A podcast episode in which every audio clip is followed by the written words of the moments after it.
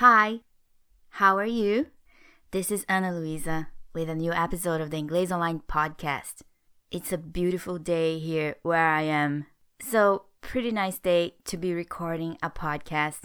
So today I was thinking that, you know, I had a chat with someone last week about their workplace, and this person was telling me about this company that he works for, and it's pretty interesting. I mean, it's not great because he doesn't like the environment too much, but pretty interesting in terms of English vocabulary.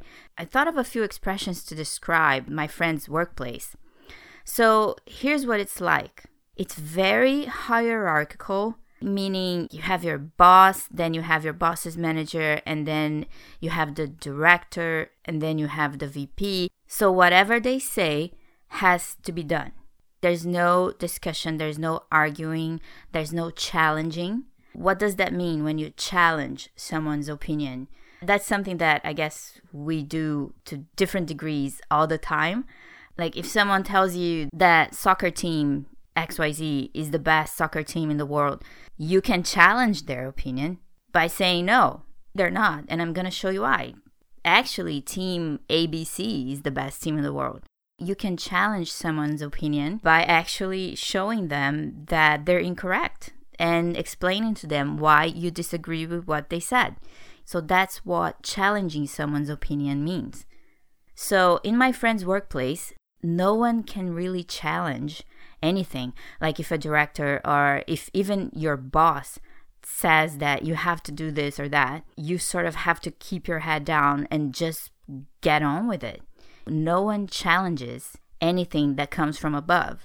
So it's a very hierarchical environment where people have to just be quiet, and the managers and directors and V Ps, they will tell employees what they have to do, and everyone has basically to keep quiet and just do it. So here's an interesting expression that fits the context.